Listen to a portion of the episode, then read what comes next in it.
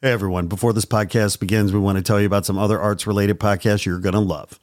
They are the Conduit Music Podcast, Artsville, Gringo and the Man, Art World Horror Stories, and Not Real Art.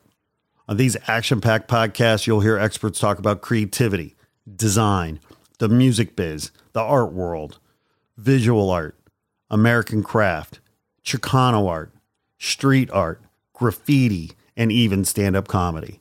So be sure to find and follow these great arts podcasts today. Now, back to your regularly scheduled programming. Warning The Not Real Art podcast is intended for creative audiences only. The Not Real Art podcast celebrates creativity and creative culture worldwide. It contains material that is fresh, fun, and inspiring and is not suitable for boring old art snobs. Now, let's get started and enjoy the show.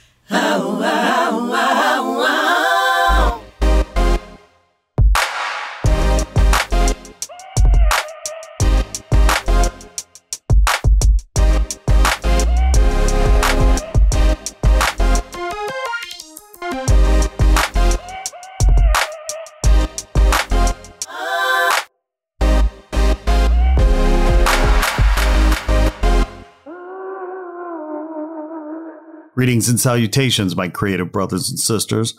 Welcome to the Not Real Art Podcast, where we celebrate creative culture and the artists who make it. I'm your host, Sourdough, coming to you from Crewest Studio in Los Angeles. Man, do we have a cool program for you all today. I have no doubt you will learn, grow, and be inspired by today's show. Before we get into our main event, I want to thank you for tuning in. Please be sure to like this episode and subscribe. Your likes and follows help ensure you won't miss any of our new shows, and it makes the algorithm gods happy, which helps us. So thanks for that. Also, be sure to visit our website, notrealart.com, sign up for our newsletter to keep your finger on the pulse of everything we're doing here at Not Real Art for artists and art lovers. A lot of great stuff there. On the website, you'll see you'll get uh, free educational videos. You can sign up for our artist grant for the chance to receive $2,000. Can buy affordable original contemporary art through our partnership with Sugar Press and you can become a supporter through Patreon if you want. So be sure to check out our website today for all the good, healthy stuff we got for you. Okay, people, we've got another one of our grant winners for you today. The one and only Daniela Garcia. Beautiful soul, incredible artist. Love talking to her. Yet again, an art educator. I think two of our grant winners this year are art teachers teaching high schoolers all about art and to explore their inner artist.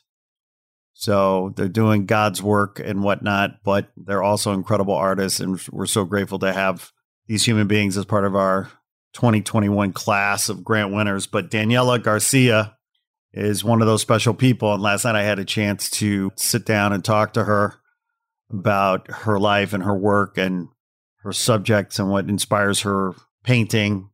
And of course, I was not at all surprised to find out that Daniela is a beautiful soul.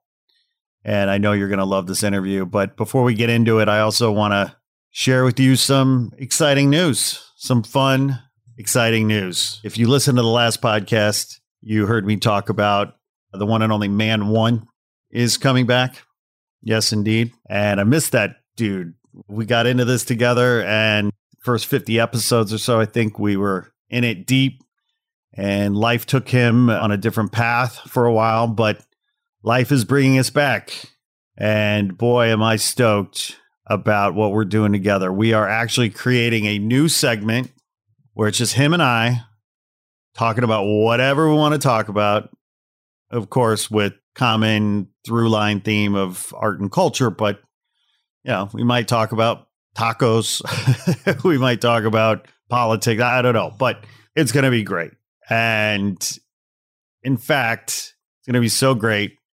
We came up with a great name that really says what the show is. I couldn't be more happy with the title of this new segment that Man One and I are doing because the names, you know, some of the best names have to be very descriptive, right, as to what you're going to get in the package, right?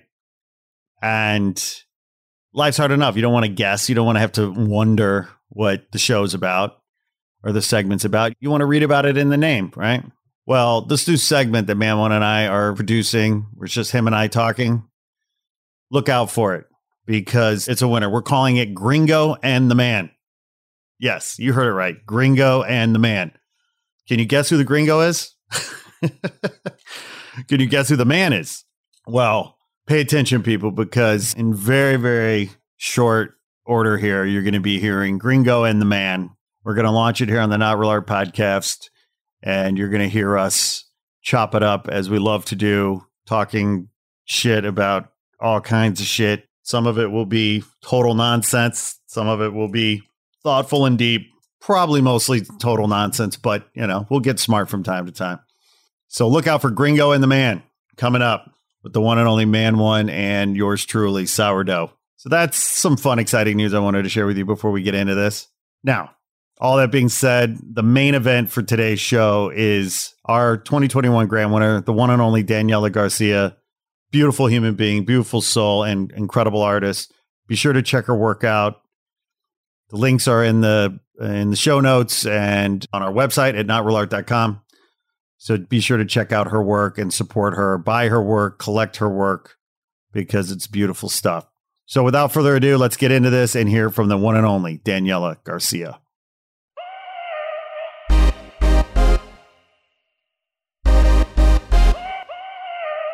Daniela Garcia, welcome to the Not Real Art podcast. Thank you. It's a pleasure to be here. Oh my gosh, we're finally doing this. I know. It only took like two months. And. but hey, we, you know what? We're persistent, we're stubborn, we're dedicated. We got nothing but will and vigor. So here we are. That's the important thing. well, the you know, last time when we tried to do this, you were in Mexico. Yeah, I was visiting my family. I hadn't seen them in a couple years, and then the pandemic hit. So I wanted to go down and just kind of check in to see how they were all doing. And the funny thing is, where my dad's from, it's a super small rural, like farming town, but they do have Wi Fi. They have had it for about five years now. So it's still a new thing. And it was going strong every day that I was there. And then the day of the podcast, 20 minutes before I was supposed to log on, it just there was a blackout on all the Wi-Fi in the entire town. And then I was like, well, this seems like it would have been the perfect time for it to happen.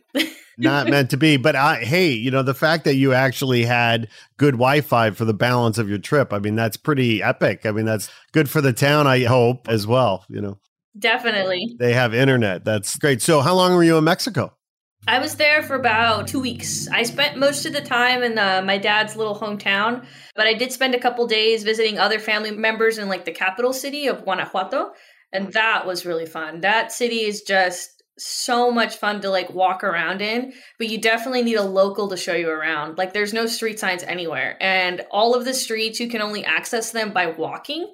They're kind of like alleyways. So you really have to know someone that knows their way around so you don't get lost.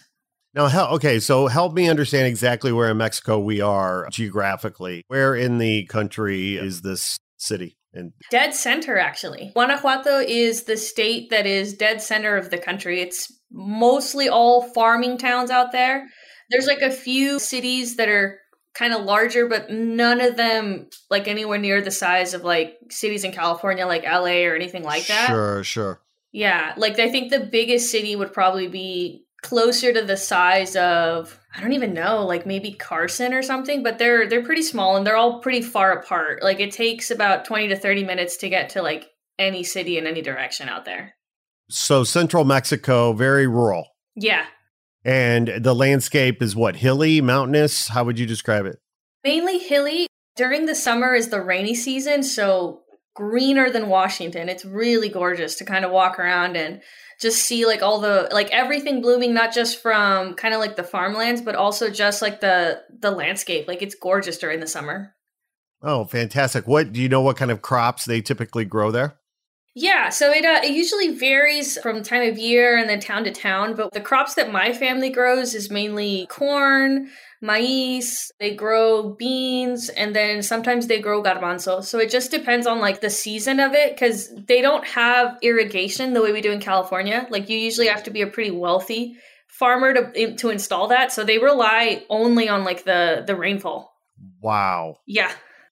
Just praying to the gods for the rain, basically. Yeah, and then uh, I when I went one year, they were having a dry spell, and it hadn't rained when it was supposed to have already rained for a month, so nothing was growing. And they do a like a tradition where they take the local saint because each town has like its own saint, like a Catholic one. And on days where it doesn't rain and the crops start to die out, like the townspeople will literally take the saint out of the church and they'll walk around the town up and down where the fields are and they'll chant kind of like a prayer. Like almost kind of like a rain dance, like hoping that the prayer will get up to like God and send some rain so they can have their crops going that year. Oh my gosh, yes. I mean, you know, it's uh it's their whole livelihood. Yeah, definitely. And and so climate change must be impacting them on some level. Are they getting more rain than usual or less yeah, rain than usual? They're getting more. Like when I was there, it had been it was the first day that it hadn't rained after a 30-day streak.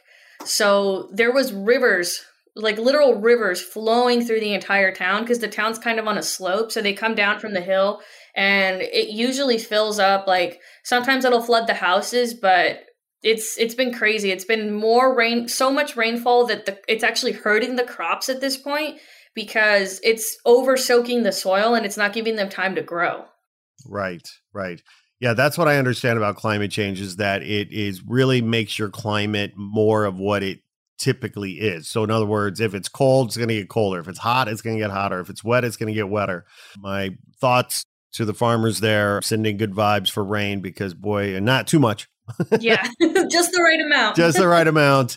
How old is the family farm? Your dad grew up there. His fa- your his family's from there. Like, how long have you had that land? As far as I know, it's like generations back. It's not really like a like a farm in the sense that we're used to seeing like here in like the countrysides in the US where it's like one giant piece of land and like the family lives on it. It's more so like all of the families live in the town and outside of the town there's plots of land where if you're able to inherit one or you somehow had enough money to buy one, well then you farm those plots kind of thing. And my grandpa owns I think three of the plots that are surrounding the town and between him some other family members and my uncle they're the ones that like really work with the agriculture there. How many acres are we talking about?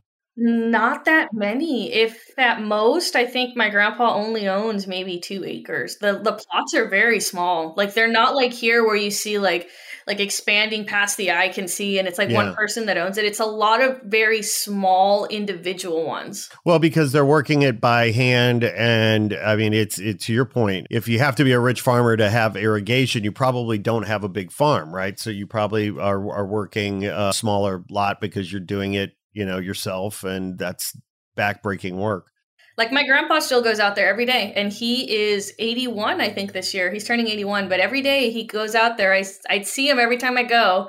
He leaves like around 10 a.m sometimes or he'll leave earlier and he just hauls out there in his little old 1950s pickup truck grabbing any worker that he sees off the side of the road and he'll go up to him he'll be like are you working today? No all right jump on let's go. You can come help me today. And that's what he does all day. Isn't that so inspiring who knows if I'll make it to 81, but if, if I'm 81, I, I suspect I will not be working in the fields. You'll be held up in some retirement home. what a tough, healthy, hardworking grandpa you got, you know? It's the culture. It's like they've worked their entire lives that any day where they're not working feels like a bad day for them. Like when my grandpa comes to visit us here, he doesn't come very often because he hates sitting around and he usually won't last more than a week. And even then, he'll be like walking out of the house, not telling anybody, just getting lost somewhere down the street to go for a walk to do something. Because he's so used to constantly, like, every day he has something to do and something else he has to take care of that it's it's almost kind of like torture for them to not have something to do and relax he's an action hero. You know yeah. what I mean? Action heroes cannot sit still. They yeah, for sure. have to be. well, Daniela, I want to you know congratulate you. I mean, we haven't talked uh, in a while. The reason we're here is, of course, because you won our 2021 Not Real Art grant for artists. Congratulations. Thank you. It was it was honestly the best surprise. It was the first grant that I actually worked up the nerve to apply for. And then I won it. So that was amazing. it was really interesting to see. I mean, you know, competition was stiff. I mean, how really do right do you pick between two artists? I mean, I think we worked out a process among the judges that was fair, efficient, as objective as it can be. You know, obviously there's always a little bit of subjectivity art is so personal, but the roster or the field of competitors was incredibly strong. And, but you stood out and our, all of our winners stood out, obviously. And we're just so grateful and proud of you guys and, you know, are thrilled to have you part of the Not Real Art family. Yeah, thank you. It's definitely been the huge honor to do it, honestly. And then, like, all the cool stuff that has happened since I won the grant like I never thought that it like all these opportunities would pop up so quickly afterwards. So it's it's been amazing. Well, good. That's fantastic. So, where were you when you found out you won? Like, were you in the States? Were you in the studio? Were you in Mexico? Where were you when you got the news? I was here. It was actually a few days before I left, and I knew that they were going to announce the winner that day. So I couldn't sleep the night before because every day that countdown kept coming out. And I was like, oh my God, my name is on it for the first one and then the next one. And then I was like, oh no, like it's going to be down to the last six. I don't know if I can do it. And then I was on it. And that honestly made me more stressed. when, when it came down, I think it was the last 10 because I was like, okay, I'm on the last 10, but I could easily be one of the four that gets kicked off of this list. so I feel like that countdown made it extra nerve wracking to the point where I couldn't sleep sleep. So then the next morning, like at 6 a.m., I was just checking the website to see if a podcast had been posted. And I think like around 6:30 they announced like the winners um, on the actual podcast. And then I heard that I won and like I literally jumped out of bed and I was like call- I was like calling people at 6:30 and I was like, "Oh my god, I won the grand And like no one was answering me obviously, but I was leaving them voicemails. waking up all your friends. Yeah. Yeah, waking up all my family members. I woke up my sister because she helped me with, like, I struggle a lot with writing because I'm dyslexic. So it's always been like an issue for me to write about my work. But my youngest sister actually got a degree from UCLA in English. So whenever I have to do anything that's writing based, like I'll have a conversation with her and she'll help me put it into words. So I had to like call her because she she helped me out a lot with like the writing and trying to figure out a way to like really explain what my work was about. Daniela, I hate to tell you this, but uh, in the fine print of the terms and conditions, it says uh, you cannot have any help in writing your application. So I'm sorry, we have to take back the grant. No. You're gonna have to take back supplies. Yeah. it's all been spent. yeah, yeah. Oh my gosh. Well, of course I'm joking, but I tell you what, that's wonderful. So, question for you then. You know, the countdown, it sounded like the countdown was very anxiety inducing for you. Yes. so, some people loved it, some people hated it. I figure, given the polarity of emotion, you know, in terms of people loving it or hating it, I figure it's a good thing. we got to yeah. do it again. I think what made it a little more stressful though is that it would say at the end, "Oh, stay tuned for tomorrow. We're going to release the next one." And then 2 hours later the tomorrow list would come and I'd be like, "Wait, what's going on?" oh, oh, there was must have been a glitch because it yeah. was that well that's weird because right, cuz the way those are scheduled, they are supposed to go out every 24 hours. We were using a new emailing program, so I probably didn't uh, schedule something right. So anyway, sorry about that. Good well, hey, you won, right? So, yeah. you know, what's it what's it matter at this point? Yeah. Definitely. So this was your first grant that you've ever applied yes. for. Excellent, excellent. Well, have you applied for a second one? Because you're on a roll. You need to keep this uh, good energy not, flowing. Not yet. Normally, the way I kind of work, just because I teach full time, I usually use all of my vacation time for just my art practice. So I'll make a ton of stuff during summer, Thanksgiving. Like anytime I have like an extended period off, like I'll be in the studio 24 7. And then that's usually after those breaks end, once I've made some new work that I'll be like, okay, let me see if I can apply to anything. So it's like with this summer, I made a good amount of stuff, but nothing is finished yet. So I haven't had a chance to apply to anything yet. Like I usually like to apply with fresh things whenever I do a show or anything like that. I don't typically like to kind of reuse the same work over and over again. Oh, sure. No, I get that. I mean, totally, right? Like you know, you want fresh bread. You don't want day yeah. old stale bread. yeah. I mean, so many questions, so many things to, to unpack here. Your work is so impactful and so special given its content. You know, it's beautiful to look at. And yet, when you really see what you're looking at, you understand Um, the power to it and the emotion to it and the humanity of it. And you're shining a light on not just a human struggle, but in many cases, a very specific struggle around immigration at the border.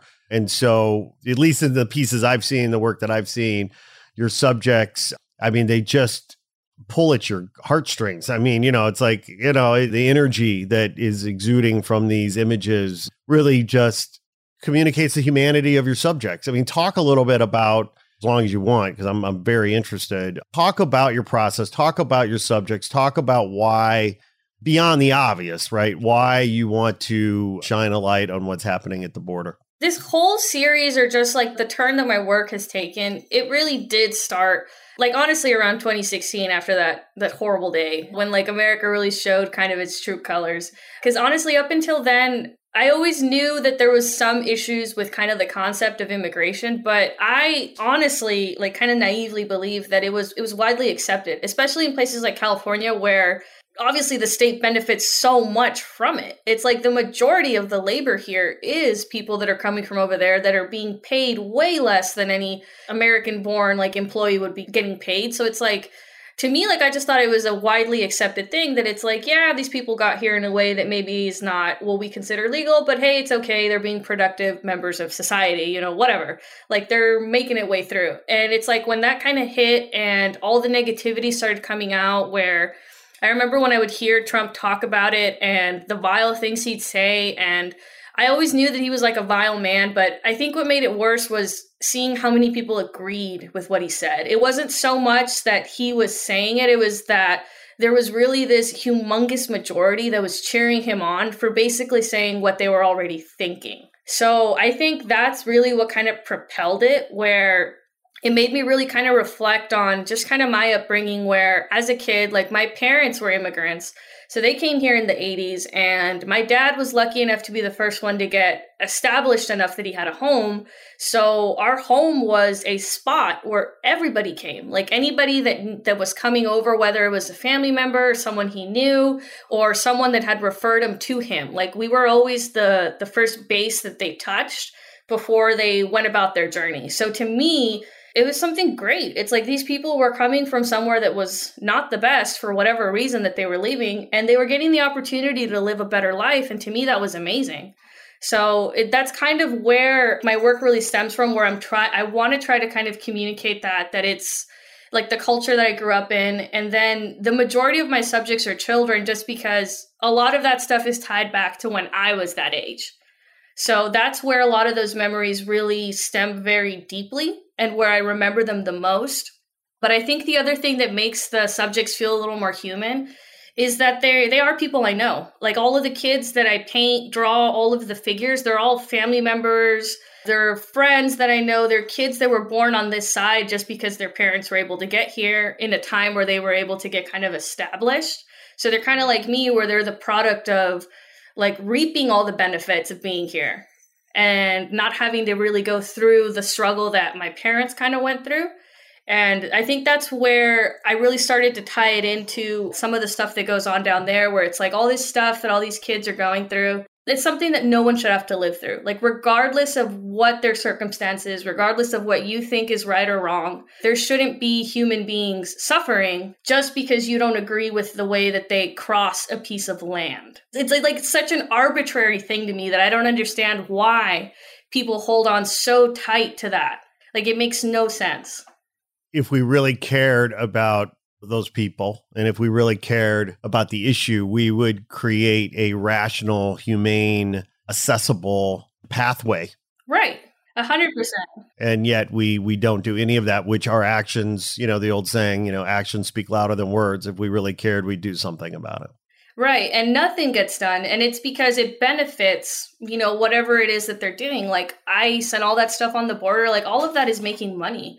They make money off of how many people are there. They make money off of all the people they have to pay to take care of there. It's like it, it, it, secures more funding for that sector of the government. So again, it's creating more jobs for them. So it's more of a money thing. And that's kind of where like a lot of my frustration came out of is when I made El Mercado, which is the painting that has like the pink background and it kind of depicts like the boy standing in front of like all this lettering that's supposed to indicate kind of like a Mexican market.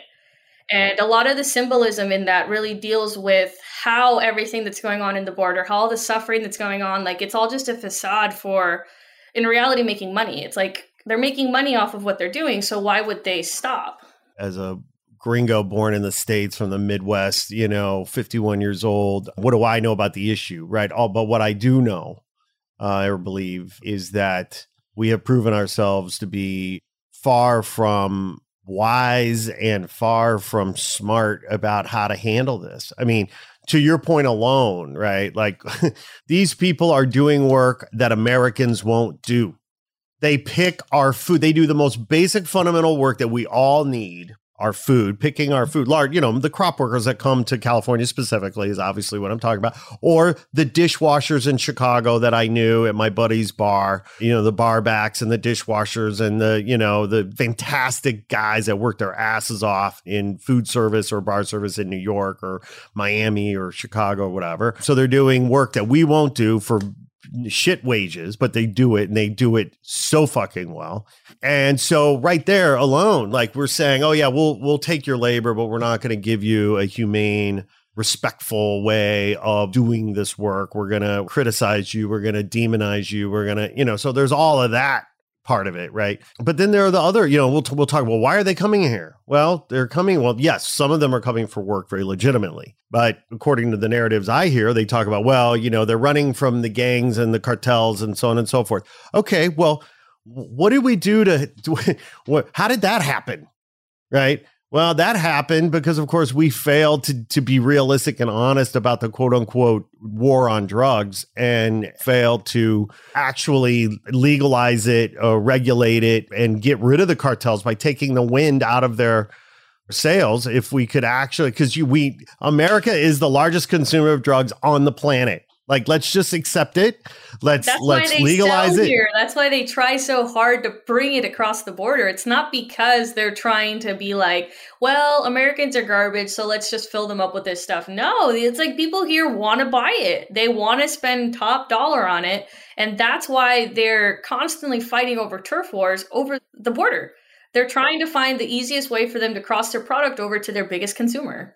And that's capitalism yeah. you know, and yet we, to your point, right? Apparently, there's more money in funding this failed, ridiculous quote unquote war on drugs than actually uh, legalizing it, uh, regulating it, taxing it. It's a facet, you know, it's obviously we take the sort of heartbreaking narratives and you know real life uh, uh, heartbreaking stories out of it and you just look at it. I mean, it's a it's a fascinating and complex issue. But I tell you what, I mean, it is, you know, for me personally, it's just shameful how we've handled it. A hundred percent. Yeah. That's mainly where a lot of the idea comes from. But mainly with the work, I'm glad to hear that you said that like it really spoke to you. A lot of what I try to do is I try to make work that's not confrontational because I don't want like the main thing I want is I want the person on the other side that's outside of the culture to take a moment and try to take it in you know, try to process a little bit, ask some questions, because that's the only way you really get any change or sway anyone towards any other side. But for the most part, I try to keep the symbolism to be kind of a little more like a scavenger hunt. It's like I include a lot of little things in there that some of it is meant to be more so just for my family, since the work is about them. And my, my biggest thing that I always want to do is when my family comes to a show, I want them to be able to see my work and say that they see themselves in it say that they understand what I'm trying to do with some of these things. But I also want the outsider to be able to come up to it and get a sense of what's going on and be able to feel accepted enough in the space of the work to ask a question that maybe they wouldn't be willing to ask if they felt like the work was pointing fingers at who the fault is or things like that. Right. I'm scrolling through some of your drawings right now, and I'm embarrassed to say I have not scanned this barcode or this QR code. Oh, what, what, you have to scan that one. That's going to be that drawing's actually going to be in a show in Brea in October. Okay, I'm scanning it right now. By the way. Okay. Here we go. So, by the way, listeners, go to DannyGarciaArt.com, click on drawings, and you're going to see this incredible drawing with this QR code on there. And wow, okay, so this is what I'm saying. I mean, I, I don't want to be a spoiler. I mean, you people just go to DannyGarciaArt.com, click on drawings, scan the QR code. But this is what we're talking about, right? Like when children, we talk about how children are the future. We talk about, you know, we, we talk about how, you know, we care about human rights. We don't fucking care about human rights. they care about controlling human rights. Yeah. You know, and listen, I mean, I, I'd like to think that I always gave a shit, but I tell you what, you know, I became a dad when I was 42. So late in life kind of dad older dad, but I tell you what, now I really understand. You know, I I have empathy in a way I never had before. You know, when I see children suffering, and they don't have to. Yeah. I mean, the fact that you would separate a child from its mother, nothing is more evil than that. Yeah. And the thing is that they they do it on purpose. They do it on purpose just to make it easier again to get rid of the parent, but if they hold on to the child again, it's like it's it's a whole thing. Like if you if you guys scan that QR code, like I have a couple articles in there. They talk a lot to kind of that situation and what's going on with that. Yeah. Okay. Well, I'm gonna read them later, but I that to me is the you know, and I don't use the word evil much because I think it tends to get overused. Yeah. I think it's a mental health issue. I think these people are fucking crazy. Like you're insane, you're mad, you know. Yeah, the way that I've kind of come to terms with it is I've had a lot of confrontations with people that have these insane viewpoints, and it kind of boils down to these are very unhappy people that have had not the best lives, usually kind of mediocre, and they are always looking for someone to blame whatever the issues are on so they don't have to confront the fact that, hey, maybe the issue was in something I did since the only one in control of your life is you. When 2016 rolls around, this man gives them plenty of people to blame you know it's, it makes it it gives them an easy out and i think that's honestly what rallied so many people towards it it's that he was who they were internalizing. It's like they were angry people already, that it wasn't because they had something legitimate against a specific group, but it was because they were looking for something to blame, whatever it is that's wrong in their lives right now. And he gave them plenty of targets. Yeah, it's fascinating, right? I mean, it's it, you know, it's far easier to blame somebody else than accept responsibility. Right. We look for scapegoats all the time. You know, a lot of people may not realize this, but in this country, in the civil during the Civil War, the white folks that were most opposed to freeing the slaves were those impoverished white folks that the only thing that separated them from being a, from the slaves really was the fact that they were white right? They were poor they were uneducated. They were living these horrible lives yeah. Yeah they had a horrible life but they were white. That was the one privilege that they had above slaves. So they knew as soon as the slaves were freed like okay. So anyway so the point i guess just the point is, is that nobody really it, just human nature, it seems that it's easy to blame folks. Well, what gives you hope, Daniela?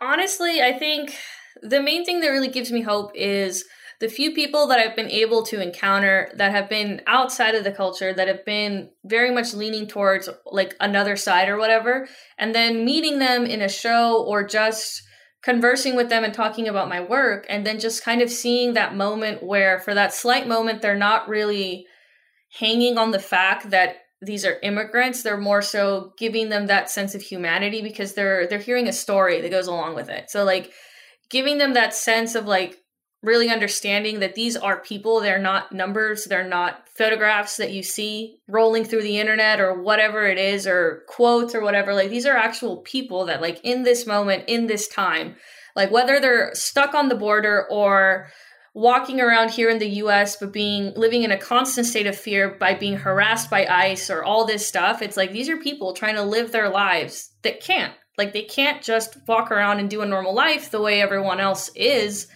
because they're being targeted. And it's again, it's because the light got shifted towards them in that negative way. So I think getting that opportunity to really talk to people one on one and just for that flicker of a moment where they start to understand, even if it goes away a little bit later, it's like that gives me hope. It's like people can be reasoned with. You just have to kind of take the time to do it. And I think the biggest thing is you can't do it in a confrontational way. Because it's like as soon as you start being confrontational and you start telling them, well, you're a freaking idiot for believing this, it's like that automatically sets them off in the other direction and it closes everybody off. So that's why I try to make work that's more inviting, that'll call attention to multiple people and not just one solid group. Because I want there to be that open conversation with everybody to hopefully sway a few minds in the other way. I mean, you've hit the nail on the head because none of this gets resolved if we start if we don't start talking to one another, you know, and looking into people's eyes, right? And see our common humanity. I mean, you know, at the end of the day, and this and this goes even for, you know, the crazy white people that we're talking about. I mean, the reality is that anybody, no matter what your race, creed, or color, wants the same things. They want basic dignity. They want to be able to, to feed their family, provide some security, look for some respect, some security. I mean, it's not, it, th- these are common things. Like, who doesn't want these things? Everybody wants these things. And anybody would who loves their kids, who loves their family, given a drought, given a famine, given crime, given some existential threat, would do what you have to do to survive. And if that meant crossing a border illegally, you would do that. Exactly, but we have to. We have, the only way that that's going to become something that's universally accepted is if we get rid of the the mentality that honestly a lot of people grow up with here in the U.S. is that well, if I have something and you have it too, now it's worth less because we both have it kind of thing. So it turns into that whole thing where they believe that what they have is worth more if other people can't have it. Like that limited edition kind of feeling. And I feel like that's where they a lot of people feel threatened when they start hearing that like immigrants come over and like they get benefits or whatever it is and they're getting a job and that's where that mentality of like well they're stealing this person's job or whatever because it comes into well if they have it then it obviously can't be worth the same when I have it too. So they can't have it at all. Only I can have it.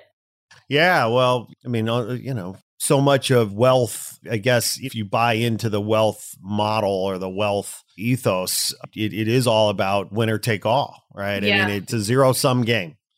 Exactly. It's a zero sum game. And the reality is that's not a sustainable no. model for the common good. And we've politicized that idea of the common good. Why is the common good, the idea of the common good, a bad thing? Yeah, like why is it something up for debate?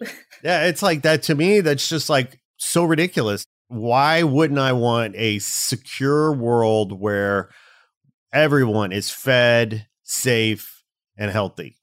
Right, because you never know. like right now, you might be doing great. You might have a job. You might be living in like the house of your dreams, but you never know when when the circumstances are going to change and you're going to be the one now that's going to be depending off of the services that you're the one saying that no one else should get kind of thing. It's like it's true. Like you never know when when your luck's going to change. Yeah, and you know, if if we had learned anything, if anybody was paying attention, they might have realized that the last year and a half. Yeah, during COVID, exactly. the fragility of life, like that's the thing. Like our species is so arrogant we failed to have uh, you know i still think we've just failed to appreciate that we are part of nature and nature is out to kill us. You know what i mean? It's like it's like for you know it's a life is so fragile so what the fuck are you being an asshole about? You know what i mean? It's like why are you on nature's side trying to take someone else down with you right man right. I was reading a this is kind of off topic but i i you know our species is so crazy. I was reading this article yesterday and there's this company that's raised a bunch of money because these scientists are using this genetic tool called CRISPR, which is all about genetic modification. You can modify genes. It's been around for a while. Maybe it was it was recently in China. There was a geneticist who was using CRISPR to modify human cells. It was a big controversy. Anyway, this company has got funding because they want to use CRISPR to bring back the woolly mammoth. And uh, I'm just like, we can't even take care of the animals that are on this planet already. And, and you want to bring back a predator. You, and you and an extinct and what could possibly go right about this? it's like they completely ditched the 90s and didn't watch the three Jurassic Park movies. Yeah, well, that's what that's exactly what I thought. It's like, did anybody except me see Jurassic Park? I got it. I don't know. it doesn't end well for anybody. no, it never. No, no, it, it cannot. It cannot. Well, so you're teaching full time. Yes. Tell me and tell us about your students. Tell us about your class. Like I want to know, you know, to, you know, teachers are angels among us. Teachers, nurses, I have nothing but but love and respect. So let's talk about your students. Let's talk about your class. I'm currently teaching high school kids over in Thousand Oaks. This year I'm teaching intro to art, life drawing and AP studio. And it's honestly, it's a blast. It's so much fun teaching art. Like these kids come in for the most part, especially after a year of remote learning, just excited to be in the room. It's so much fun working with them. Like we really work on a foundation. And the big thing I like to focus on with the kids is I tell them all the same thing. I tell them it doesn't matter whether you're talented. It matters whether or not you're willing to work hard. Because I'll teach you everything you need to know from the ground up. But whether or not you're willing to put in the effort is going to determine how you're going to do by the end of the year. And for the most part, a lot of the kids take that to heart. And I see a lot of kids improving just from like three or four weeks in that we've been.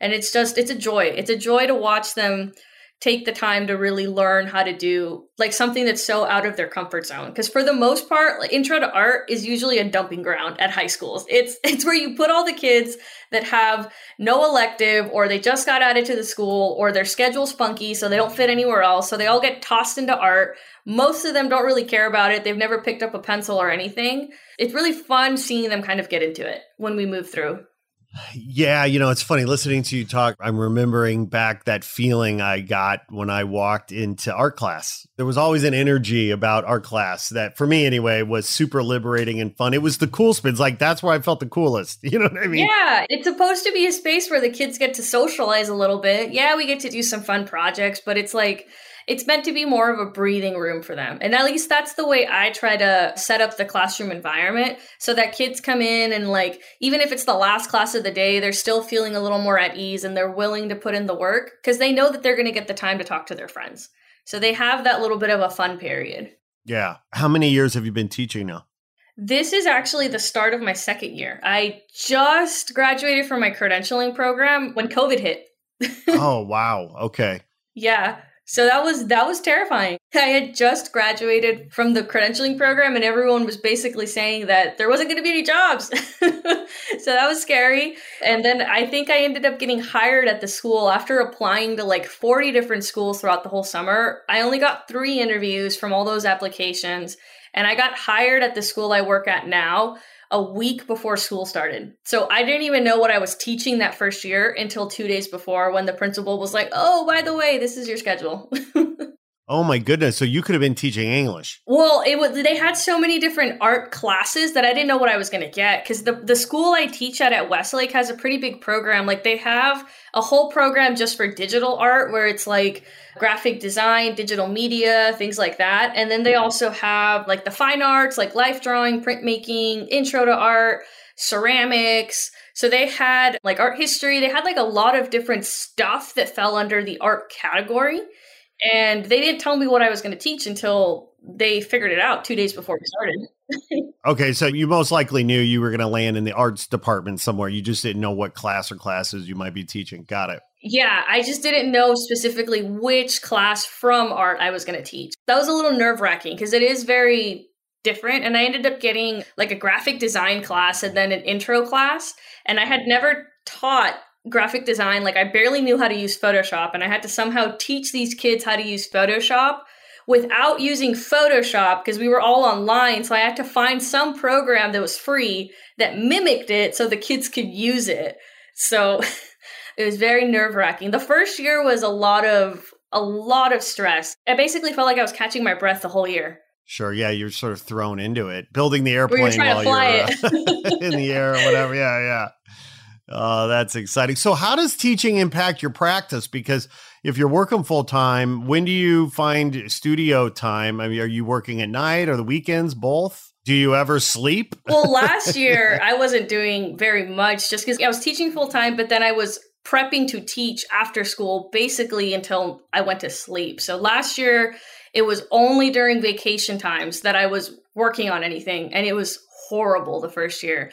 Like I felt so dissociated from it that like I, I almost felt like I didn't want to go back for year two because it felt like I, I had no time. It's like the whole point I wanted to teach is because I was supposedly going to get time after school and vacation time to keep working while still making a, a good living. But I kept going and like this second year, since I already have like most of my material from last year, it's been a lot easier. I get everything done when I'm on campus, so I, I come home and I paint. It's like I usually get home around like 3:30 or 4 and I'll usually be in my studio from 4 to 8, 4 to 9 and then usually weekends and then all day as soon as I have like a, a, longer vacation. Like whenever we have days off from school or just like the longer breaks, it's like I'm in here all the time. So, do you have several works in progress at the same time? How do you work in the studio? Yes, I usually have anywhere between four to 10 works going at the same time. Usually, the way it kind of goes is I'll build the canvas or I'll stretch or I'll take the paper out or whatever it is I'm working on. I'll prime it and then I'll put like a like a general layer on it because I don't like working on like white canvas or white linen. Like I don't I don't like the white surface. It's very intimidating. So I'll usually throw something, some leftover paint on it just to put a ground. And then I'll have an idea, a very loose idea of what I want to do and I'll have two to three reference images to start and I'll put a general drawing down kind of in charcoal and I'll usually put that down and I'll grab another one and the next painting will usually have at least a first layer of paint. So I'll go in again with the charcoal and I'll either add in elements. It's almost kind of like collaging the way my work kind of comes along. Like I start off with something very basic and then I'll add elements that I think go well with it. And then usually I'll take them away or I'll reposition them or I'll adjust the placement of everything until I end up at a point where I feel like, okay, this feels like it's done. But it's usually about like four to five layers of paint and multiple redraws till I get to the end. That's usually why it takes me a couple months to finish something, just because kind of as time goes by, like the idea that I have for it shifts a little bit. So it adjusts with whatever I'm thinking about at the time. Once you have a body of work completed, how do you go about showing that work and trying to sell that work do you have a gallery that you like to work with that represents you? Do you market your work directly to your collectors via the internet? What is your approach to your promotion and marketing? At the moment, it's very limited to what I can market online. So, posting stuff like on Instagram, on my website. If there's an open call or something, then I'll usually apply to that. But I haven't gotten to a point yet where I've really like met a gallery that was interested enough to represent me or anything. Like it's still it's very early on. Like I feel that maybe in a few years once I have kind of more going and I've been showing a little more often, I might get to that point, but I do have like some collectors that I have just connections with from the past and usually I'll show them something and then occasionally they'll be able to find me an opportunity or like a venue where I can show and then I'll I'll be able to do it kind of that way. Mm-hmm. It's the artist perhaps the uh, an artist's greatest challenge, right? Like the Definitely. business stuff. Because that's something they don't yeah. teach you. Like nobody teaches you how to do that when you're in art school. All they tell you is make. It's like make all this stuff, but then you get to a point where your studio is so full that it's like I can't even make anything else because I have no room to put it in. During the summer, that's how I felt. Like all, all of my floor space, which is usually where I lean all my paintings, was it was full to the brim so i had I, I, couldn't make anything else unless i either hung it up somewhere around the house which if you ever see my house it's like a mini museum just because i put stuff up just to get it off my floor so i can make something else. But that's why it's always great when i get into a show because i'm like yes take it. Take it off my floor. I don't want to see it anymore. I need more room. Oh that's classic. So is there a format that you like to work in or are most of your canvases you said you build your own canvases I do. I buy like the stretcher bars pre made. And I usually have like a size in mind. I usually work in a square format, at least 30 inches, if not bigger. I like working kind of bigger just so I don't get lost in like small details. Like I'd rather look at it as a whole. But yeah, like I usually I buy the stuff once I have an idea rolling. I'll get the stretcher bars. I'll build them. Um, I have like a giant roll of linen that I use, and I'll usually just cut it down. I'll stretch them, and then when it comes time to like, if I'm lucky enough to show something, then my husband will usually make a frame in the garage for it, and then it'll finally get off my floor. yeah, I love that. So you're living in a museum. Yeah. fantastic. Fantastic. What is your artwork selling for these days? What price range uh, is your work at these days? I haven't sold too many works so far, but the few that I've sold have been um, under a thousand for the most part. Like I sold a watercolor painting to a collector in Chicago, and I think they bought it for like 500. So that was pretty good. I have a few paintings that I sold to a collector up in San Luis Obispo, and they have kind of like connections to the university there. So they had already reached out to me and told me that they were donating them as part of the permanent collection at the school. So that'll be really fun. Wonderful. Congratulations. Yeah. Yeah, that's going to be really fun to see it because they told me that part of like the condition of their donation is that it had to be on permanent display. So that's going to be fun to go get to go see some of the work there.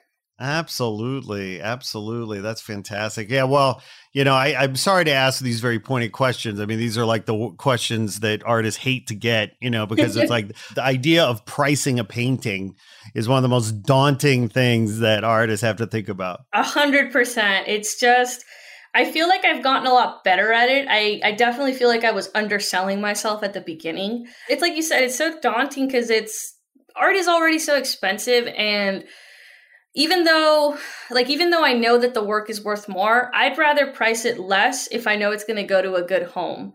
Because at the end of the day, once I finish something, I don't want it in my studio anymore. Like I want it out. Like wherever it's going to go into the world, I just don't want to see it because I want to move on to the next thing.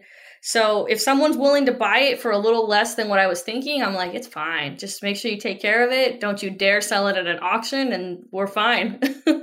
well, you know, it's a, an interesting conversation because, listen, there's no shortage of opinions about why an artist should do any one thing or what have you. But on a certain level, I would argue, right? Because I mean, it, most of the artists that I've known over the years, I mean, the thing that they want more than anything is for their paintings or their work to be enjoyed by somebody. Right. And so the month, like that's number one, right? So like the money to most artists is almost secondary, right? Yeah.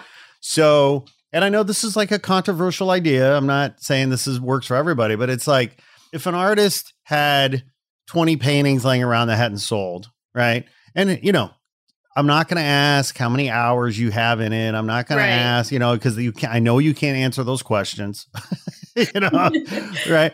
But you know what?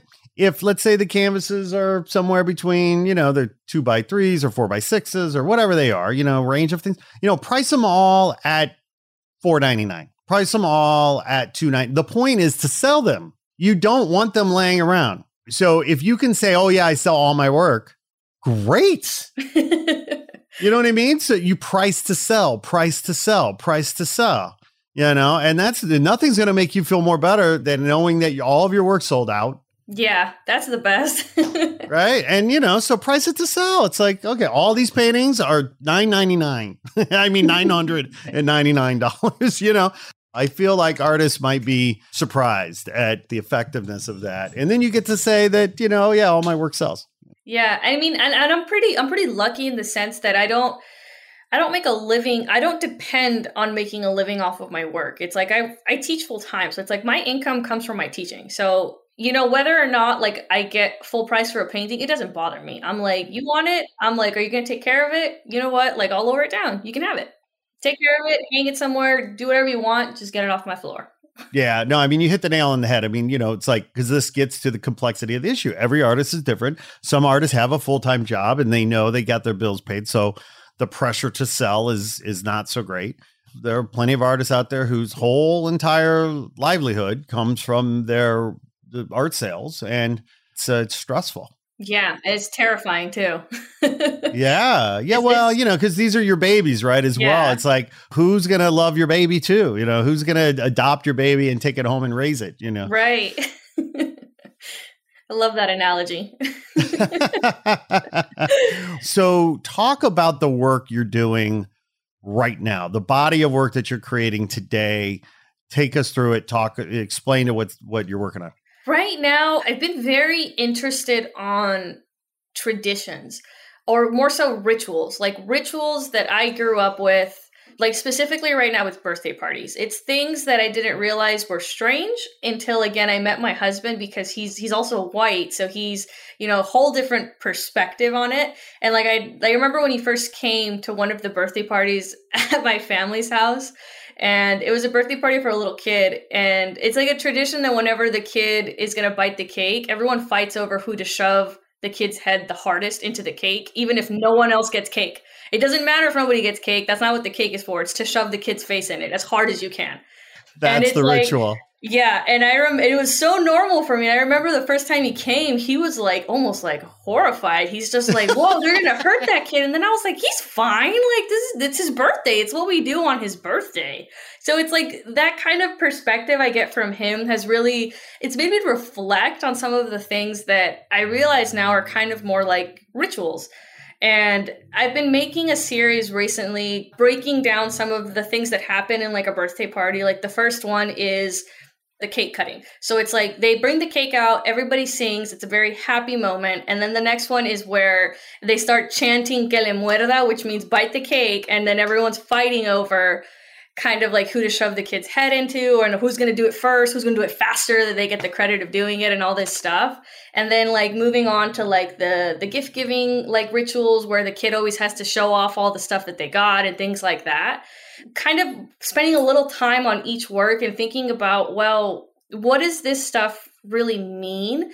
And kind of working through some of the the emotions that I feel when I was a kid going through that stuff. Like I remember when it was my birthday, it was an equal fear of terror and joy because I knew people were going to fight over who was going to shove me in that cake. And it was that sense of like distrust, fear, terror. But then at the same time, after it happened, like that overwhelmingly sense of joy like, wow, you guys love me so much that you're fighting over who gets to do this to me. Like, I feel so loved. Like, so just kind of working through, really reflecting on, well, why did all of this make sense when I was a kid? But now it seems a little out of place as an adult kind of thing feels like a lot of these cake decorations are on the like a like a round cake with a bullseye on the top. Yeah.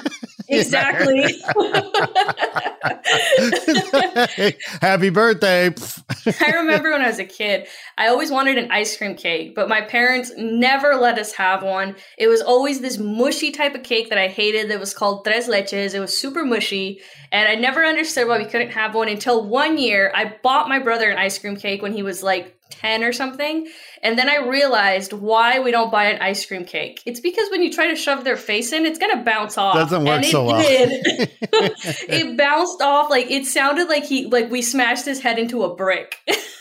and then he got hypothermia or frostbite. yeah.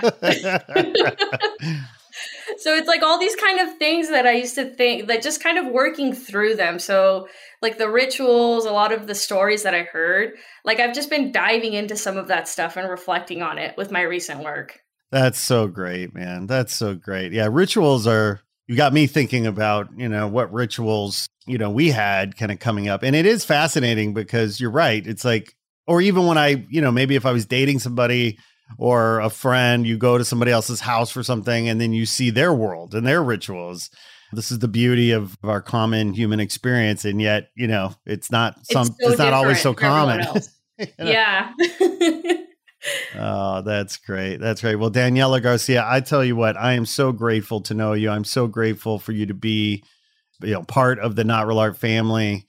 You know congratulations on your win of the 2021 not real art grant we just thank you for all you do we've got more stuff to come where your interview is going to be published. You know, Katie Love, our, our writer, uh, interviewed you, and your interview will publish with the podcast at the same time. I want to come visit your studio. We got to like hang out, man. Please. I love when people come to visit my studio. Nobody comes because I'm so far away. well, you're not that far. You're in Ventura, right? Yeah, I live in Oxnard, so a little closer than the actual city of Ventura, but it's so many of the people that I associate with are like in the downtown LA art scene that it's, you know, leaving LA is it's a trek for anybody. Just because they're so used to being like everything they do is within those like 10 city blocks or whatever it may be, that it's it, it feel I understand like it feels like a trek for them to go out like somewhere else for just one thing. well, I love, you know, actually, I, I love taking my kids to the uh, beach at Oxnard Shores we just live over the hill here in the valley. Oh wow, yeah, not too far off. Not then. too far. So coming to Oxnard, eh, that yeah, that doesn't scare me. Awesome. Well, you're welcome to come by whenever. oh my goodness. Well, fantastic. Well, before we sign off, please tell our listeners where they can find you online and follow you on Instagram. Yeah. So if you're looking to follow me on Instagram, just look up D A H N N I I. It should be or actually no, it should be two N's and three I's. Danny, basically. Dahani. That's what it spells. but if you also look on my website, you can find me there. It's just going to be Danny Garcia art.com. Fantastic. Well, Daniela Garcia, your students are so lucky to have you. Thank you. You're a gift, and uh, we're so lucky to know you as well. Thank you for all you do. And will you do me a favor? Will you come back on the podcast at some other point and talk to us again? Oh, definitely. I'd love to. I love having these kind of conversations. it's great. Me too. Well, Daniela, thanks so much. You have a great day. Thank you. You too. Bye. Bye. Hey there. Thanks for tuning in. Please be sure to like this episode, write a review, and share with your friends on social. And if you haven't already done so, please press the subscribe button and follow us on Instagram at Not Real Art World.